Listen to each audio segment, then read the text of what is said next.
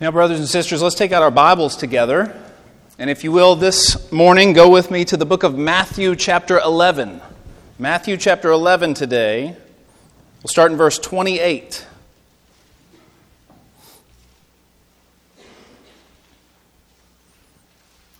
Matthew 11, verse 28.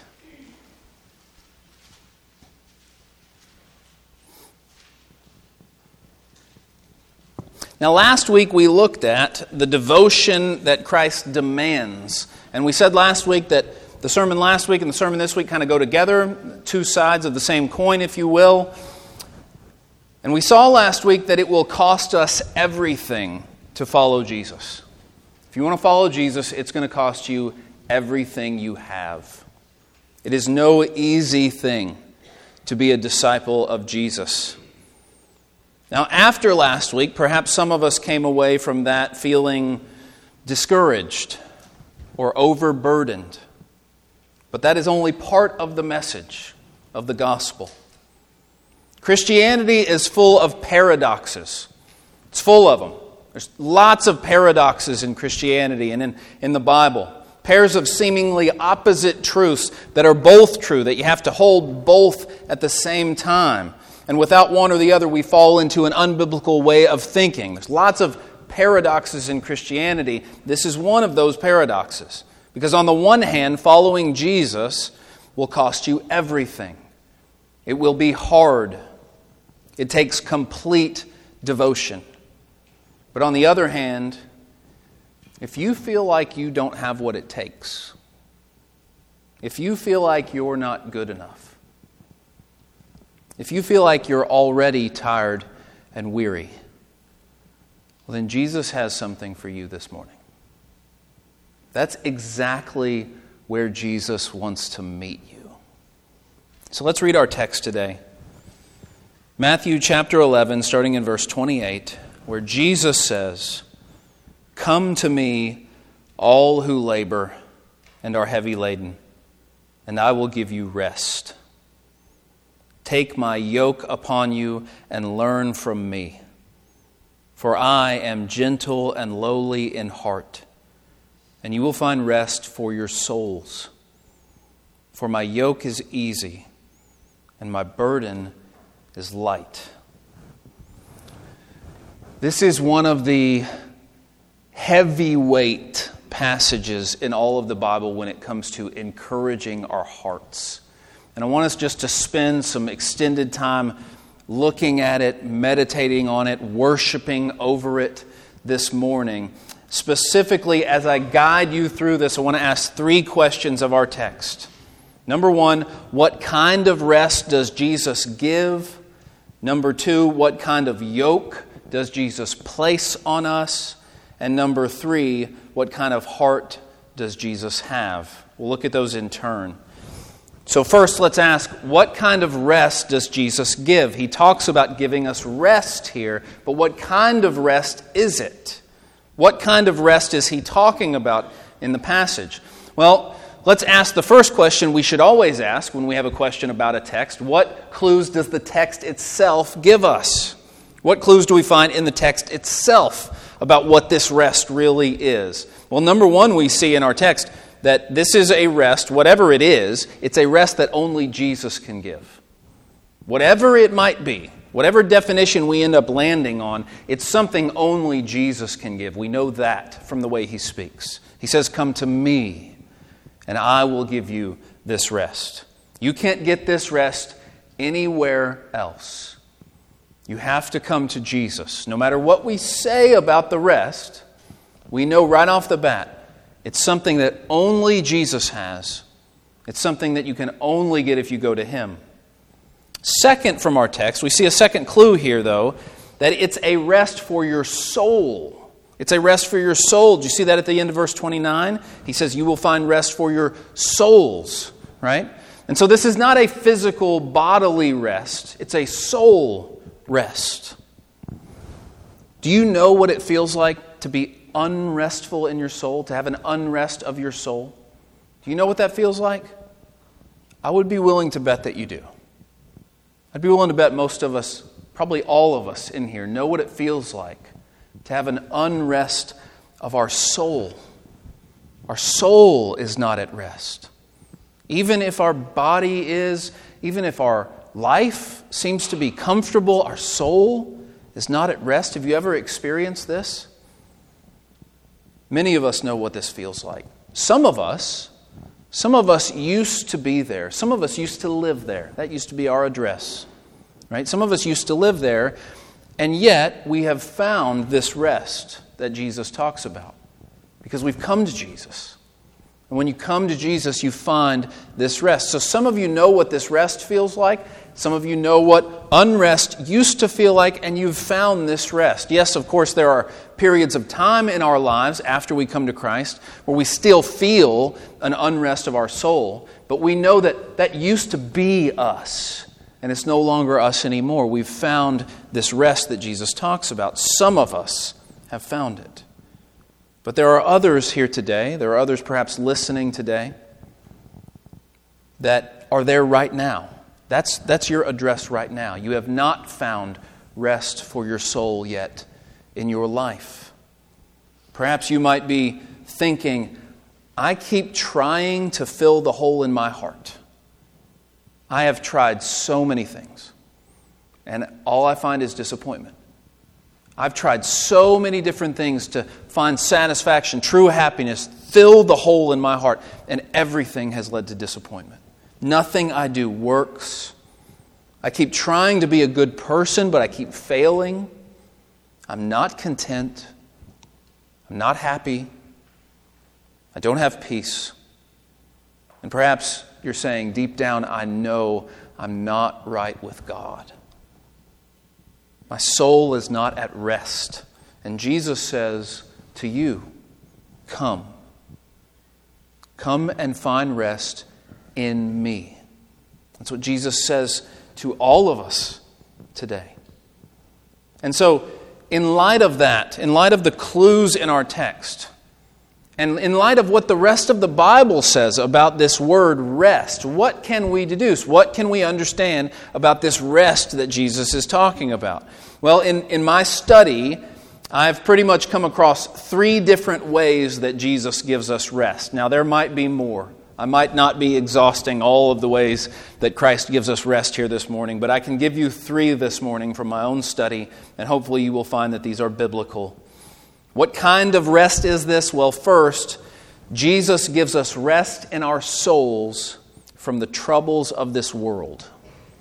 Jesus gives us rest in our souls from the troubles of this world. What happens when you turn on the television or when you go to a news website these days? I'll tell you what happens to me. I feel one of two things discouragement or anger. That's almost all that I feel.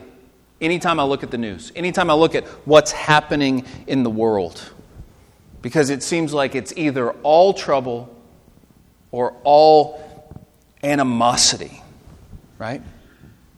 Jesus gives us rest from the troubles of this world. But this world doesn't just have troubles that are out there, this world has troubles that are right here for every single one of us.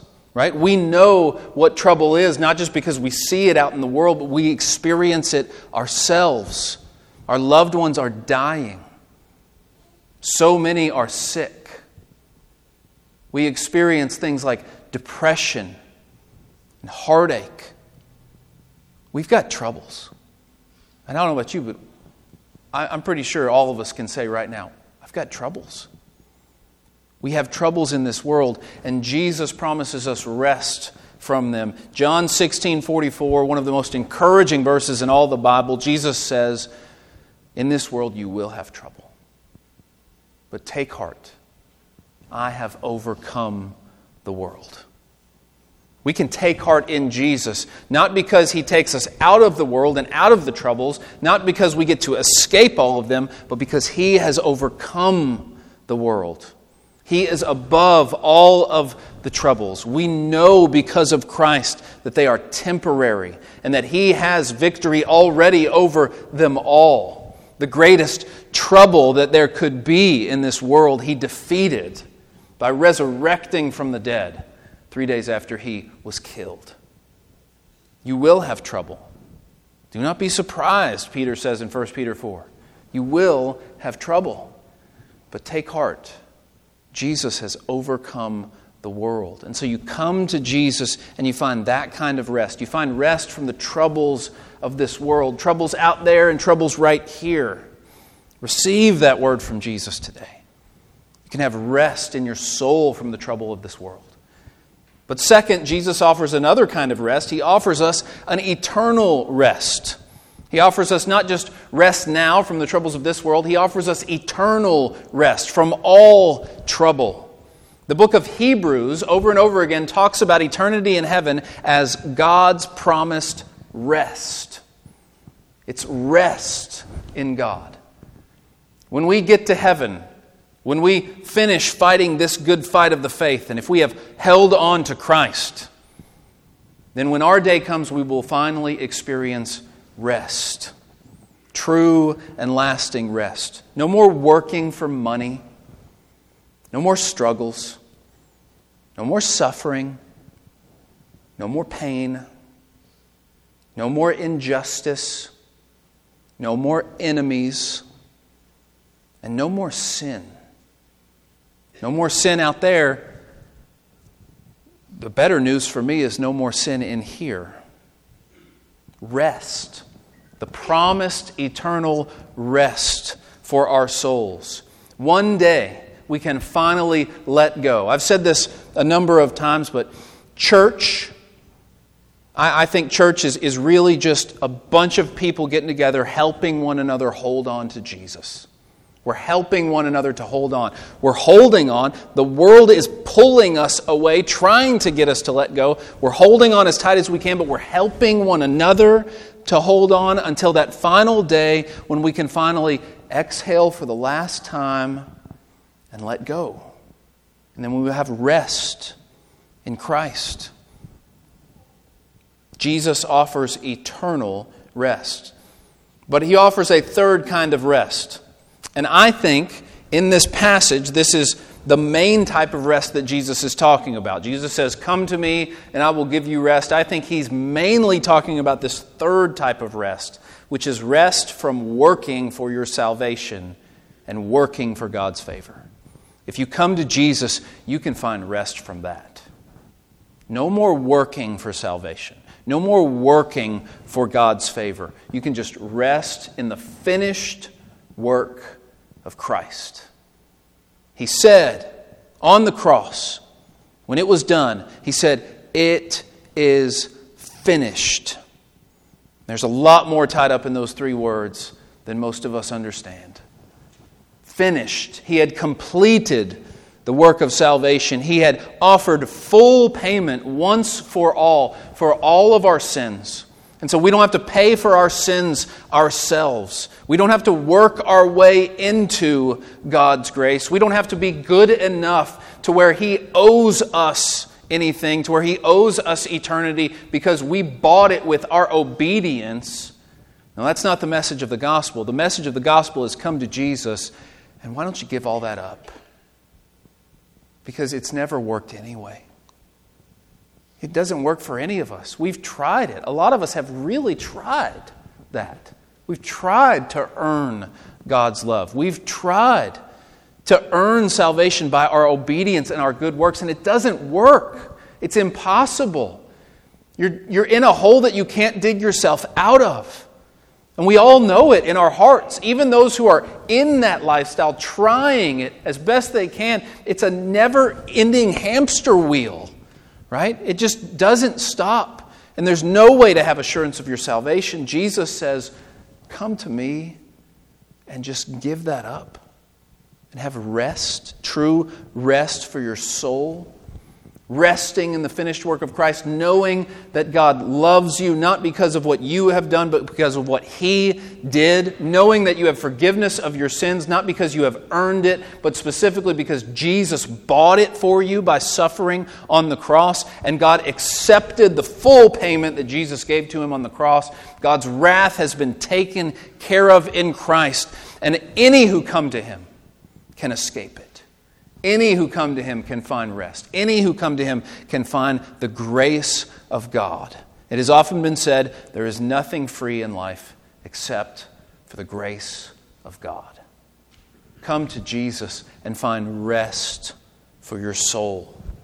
And so that's the kind of rest that Jesus offers. But second question here from our text, I want to ask what kind of yoke does Jesus place on us? Look at verse 29 with me, where Jesus says, Take my yoke upon you and learn from me, for I'm gentle and lowly in heart. Take my yoke upon you. Now, what, what is that? What is a yoke? Well, just give you a little hint. He's not talking about eggs over easy. All right? When I was younger, I would read that and I had no idea what he was talking about. Why? Well, because this is a farming term, and specifically, it's, it's becoming more and more of an outdated farming term. What is a yoke? A yoke is a big frame that you would put over the heads, over the necks of an ox. So it could pull a plow, or, or over horses, so they could pull a cart or a carriage. Big, huge, heavy frame. You ever seen, seen Robin Hood, Prince of Thieves? You ever seen that movie? Right? They meet Friar Tuck, who is a, uh, a, a, really uh, brash kind of dude in, in the very beginning of their meetings together, and he puts up a big fight. That He doesn't want them to, to take the stuff that's in the cart that he's driving. Well, they end up hooking him up to the cart with the yoke, putting over his neck, and he has to pull it. Right? That's what a yoke is. The big, huge, heavy frame that you put over an ox or a horse, they have to pull something. They used to call horses and oxes like that, they used to call them beasts of burden, right? This is, this is my work horse. That's where we get that term. This is my work animal. They're going to pull for me.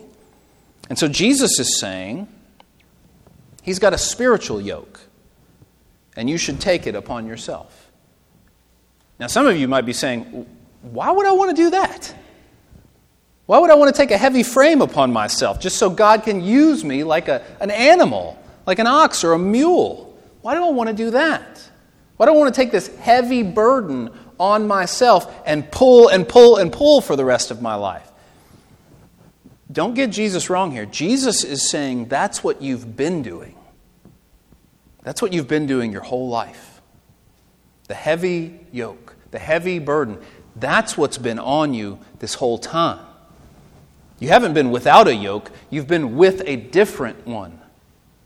You've been pulling a plow, sweat dripping off your brow, and you feel like you're getting nowhere. Does this resonate with any of us here? After an hour's worth of hard work, you look back and you've moved six inches. It feels like you hit a rock every couple minutes. You just have to keep stopping. It's frustrating work. You're getting nowhere. You've had this yoke, this heavy burden on you your entire life. And Jesus says, Why don't you take that one off and try this one on? And notice the difference. In Acts chapter 15, verse 10, Peter says, Therefore, why are you putting God to the test by placing a yoke on the neck of the disciples that neither our fathers nor we have been able to bear? He's talking about the law. He's talking about the law, the Old Testament law, and he's saying, why are you going to go tell people that they need to be obedient enough to be saved or that they need to follow the law in order to win their salvation? Why are we still telling people this? Peter's saying this to, to people around him in that day in Acts chapter 15. Why are we telling people this? He says, It's never worked.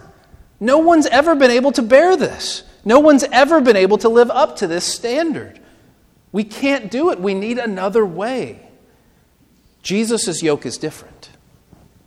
Jesus says, Why don't you take that one off and try this one on? Jesus' yoke is different. Look at what he says in verse 30 My yoke is easy, and my burden is light. This is a yoke that when you put it on, instead of loading you down, it lifts you up. Instead of wearing you out, it energizes you. In fact, it's a lot like a life jacket. Think about this for a moment. Think about somebody who is drowning who, for some reason, has never heard of or seen a life jacket. They have no idea what that is, but they're drowning. And in a, in a quick moment of you being able to communicate to them from the boat, you say, I'm throwing you a life jacket, put it on. And they immediately think, why am I going to put something else on? I'm drowning. Why, why, do I need to be weighed down more? I need to be lifted up, not weighed down. I don't need to put something on. I need somebody to help me up. What they don't realize is that extra thing that you put on actually lifts you up instead of weighs you down, right? Jesus says, My yoke is like that. My yoke is easy. My burden is light. And so instead of wearing you down, it energizes you. Instead of pulling you down, it lifts you up. Jesus says in verse 29, after he says, Take my yoke upon you, he says, Learn from me. Jesus says, Come learn from me. Yes, there is a yoke that you must put on if you want to follow Jesus. Right? What we've got to realize, though, is you don't live life without one. It's not as if you don't have one and then with Jesus you put one on. No, you've got one on one way or the other. The question is do you want the heavy burden or do you want one that's easy and light? That's the question.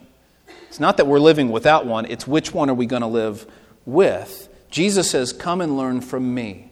There is a yoke, yes, but he says it's an easy one, it's a joyful one.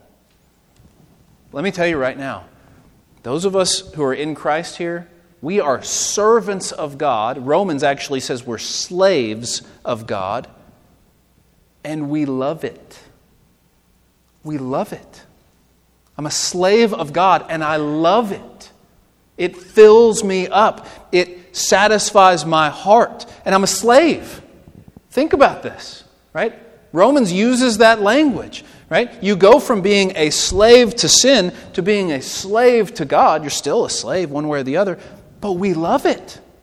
We absolutely love serving God. It's a joyful yoke. Jesus calls us and says, Come learn from me how to serve God. Come learn how to serve God from me. Come learn from me, and I will show you how to find true happiness. Come learn from me, and I will show you how to be truly content. Come learn from me, and I will teach you how to have rest for your soul. And so, this yoke that Jesus puts on us, it is a yoke. It is something to put on, but it is easy. It is light. It is unlike the one that we lived with before or the one that you may be living with now. Third and finally, let's ask this question What kind of heart does Jesus have? What kind of heart does Jesus have?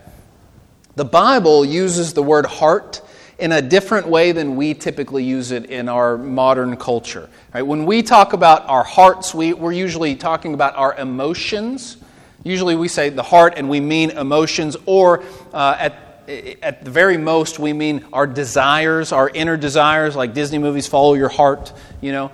Um, so when we say heart, that's what we mean. But when the Bible says the word heart, anytime you see this in Scripture, it's different than the way we typically use it. When the Bible says heart, it's talking about the very core of someone's being. And included in that word heart in the Bible, included within that, is the mind, the will, and the spirit. They're all included in what the Bible calls our heart. The mind, too.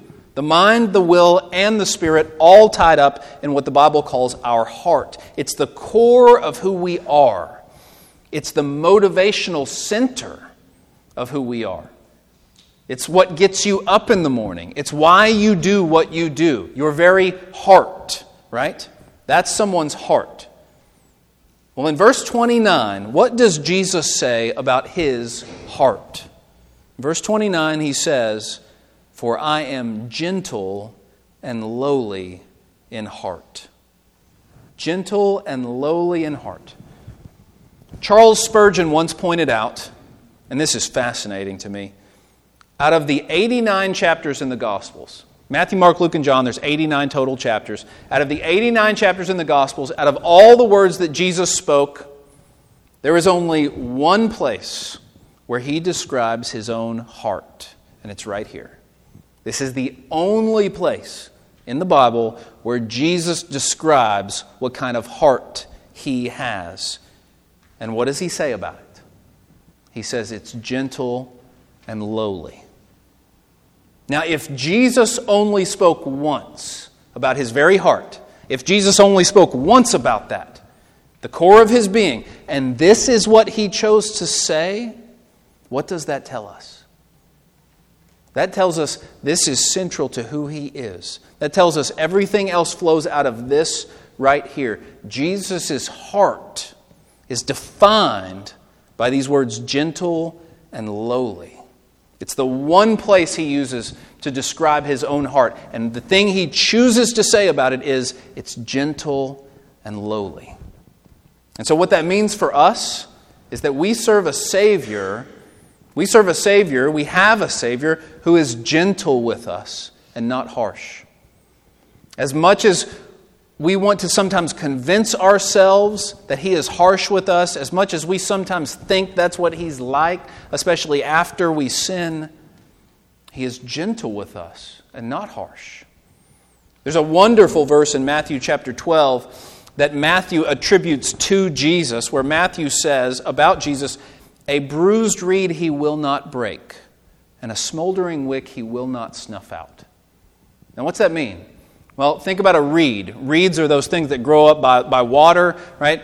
You, you, back in Jesus' day, especially, you go snap one off, you grab one, and you could use it for lots of different things. You could use it as a straight edge. Sometimes they would uh, do different things with them and make them into writing tools or musical instruments. Do lots of different things with them. But here's the deal if you found one that was bad, or if you had one that got bruised, cracked, bent, whatever, what would you do? Well, there's plenty of those. Just go get another one. Throw the bad one out and go get another one. They're plentiful, they're cheap, right? So just throw your bad one out, go get another one. That's what I would expect Jesus to do with me. A lot of times in my life, that's what I have expected him to do. Throw, throw that one out and let's go get somebody who is more effective. Throw him out. Let's go get somebody who has less problems with sin. Throw him out. Let's go get somebody who is better at obeying the commands. But that's not what he does. He does not throw away a break off a bruised reed. No, when he finds a bruised reed, he nurses it back to health and back to usefulness. He is patient and gentle with us. Same thing with a smoldering wick. When we think of a wick, we think of candles, right? Well, a good wick is one you light and it produces a, a vibrant flame, right? A bad wick is one that you try to light and it, it just kind of smolders. That's all it does, right? It doesn't really produce a flame. What do you do when you have a wick like that? Well, just cut off the bad part and go down to a part that's better, or get a new one altogether. These things are cheap, right? Throw out the bad one. That's not what Jesus does with us. We're, we're smoldering wicks. You might feel like my faith is not on fire, my faith is smoldering. My relationship with God is smoldering. Jesus is gentle and patient with us and works with us to bring us back to health, to bring us back to usefulness, but He does not snuff us out. He's gentle and lowly in heart. Think about this with me. What is Jesus' response to our sin? What is Jesus' response to our sin? Does he condemn us? Does he chastise us? Does he make us feel guilty? Does he express his disappointment? No. The way Jesus responds to our sin is he suffers and dies to buy our forgiveness. That's how Jesus responded to sin. He suffers and dies to buy our forgiveness. He is gentle, he is compassionate. He's compassionate Long time ago, a scholar of the Bible named B.B. Warfield wrote an essay called The Emotional Life of Our Lord. B.B. Warfield took the entire New Testament, he went through all the, the passages where Jesus was in it, and he looks at every single time Jesus showed an emotion of any kind, whatever emotion it was, all of the times where he showed any kind of emotion, and he cataloged all of them, and then he came out with his findings. And he said the three most common emotions that Jesus displayed while he was on the earth were these. Third was joy. Jesus experienced a lot of joy. And so that's the third most common emotion that Jesus shows while he's walking the earth. Second, you might be surprised, was righteous anger or indignation. The second most common emotion that Christ showed while he was on the earth righteous anger. But first, first, by an overwhelming majority, was compassion. The most common emotion that Jesus displayed, experienced, if you will, while he was on this earth was compassion for others. He is understanding. He sympathizes with us in our weaknesses. He's able to sympathize and able to deal gently with us because he himself experienced our weaknesses. The book of Hebrews talks about this. We do not serve a God up in heaven where we, we pray to him when we need him, but behind it all, we're really just thinking, yeah, but you don't understand. You're perfect. You're God. You're, you're up in heaven. You're powerful. And you don't know what I'm going through. You might care about me, but you don't really know. We don't serve a God like that. Jesus became one of us and experienced all of our humanity and all of our temptations and all of our weaknesses. And so he is able to deal gently with us because of that. He's able to sympathize with us because of that. He's compassionate. He's gentle but it says not just gentle, he is lowly in heart. Lowly. What does that mean? It means we have a savior, a savior who is humble and meek, not one who is prideful. Even though he has every reason to be, we serve a savior who is humble and meek, not prideful. We see it in the way he arrived on this earth. The king of the entire universe could have come with great fanfare and announcement. When he comes the second time, he will, by the way. But the first time he came, how did he come? In obscurity, hidden, born in a barn to, by all accounts, a teenage mother who was probably not ready for any of this, and her, her, her husband, who's a carpenter by trade. No one knows about his birth except for a few local shepherds who were right there and whatever animals were there. We see it in the way that he laid aside his glory to become a human being. Paul says in Philippians, he emptied himself, taking the very nature of a servant, right? He came to serve, not to be served. The ruler of the entire universe, with the most glory of anyone who could have ever existed, came to this earth and did the things no one else wanted to do. He served others in ways that other people thought demeaning. When he walked this earth, those he identified with most were the outcasts, the broken, the oppressed. Those are the ones he, he identified with the most. Those are the ones he felt like he had the most in common with. He's not only gentle, he is lowly. He was poor. He was homeless at times. He was of no worldly importance, especially before he started his ministry. This is Jesus' heart. What kind of heart does he have? Gentle and lowly. That is his essence. That is the very core of his being. Never forget that. The Jesus who says, Come to me, is a Jesus who is gentle and lowly in heart. This is the Jesus that tells us that he will give us rest. I want to end by focusing on that very first phrase that he said in verse 28, where he said, Come to me. Come to me, all. All who labor, all who are heavy laden. Jesus is saying this to you this morning. He says, Come to me. Every single one of us needs to hear this this morning, even those of us who have been Christians for many years. Jesus says, even to Christians, come to me. We still need to hear that. We will never stop needing to come to Jesus. Those of us who are walking with Christ, we will never stop needing to come to Him every day for His grace, for His mercy, for His rest. We will never stop needing to come to Him. Jesus says in Matthew chapter 6 Do not worry about tomorrow for tomorrow will worry about itself. Each day has enough trouble of its own.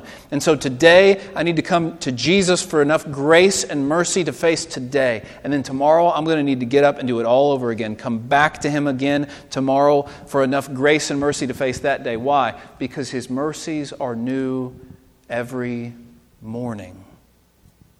Each day has enough trouble of its own. Each day, Jesus will give you enough to face that day. We've got to continue to come to Him, brothers and sisters. This is not a one time deal. This is not come to Him and you never have to come to Him again. No, you've got to come back to the well over and over and over again. It's like eating food. It's kind of amazing when you stop to think, I'm never going to be able to stop eating until it's time for me to die. I've got to eat a lot for the rest of my life right? You've got to come back again and again and again and again to Jesus. But like we talked about before, there's two groups of people in here this morning. There are those of us who have come to Jesus for this rest, and there are those of us who have yet to come to Jesus for this rest. This is a rest that some know and others do not. And so, if you're in Christ today, you know this rest and you have access to this rest. But if you have never come to Christ before, do you not long for this? Do you not want to lay your burden down? Just lay it down and come to Jesus. Take off that heavy yoke that you have carried. Come to Jesus and receive His. Experience what it feels like to have true satisfaction and rest for your soul.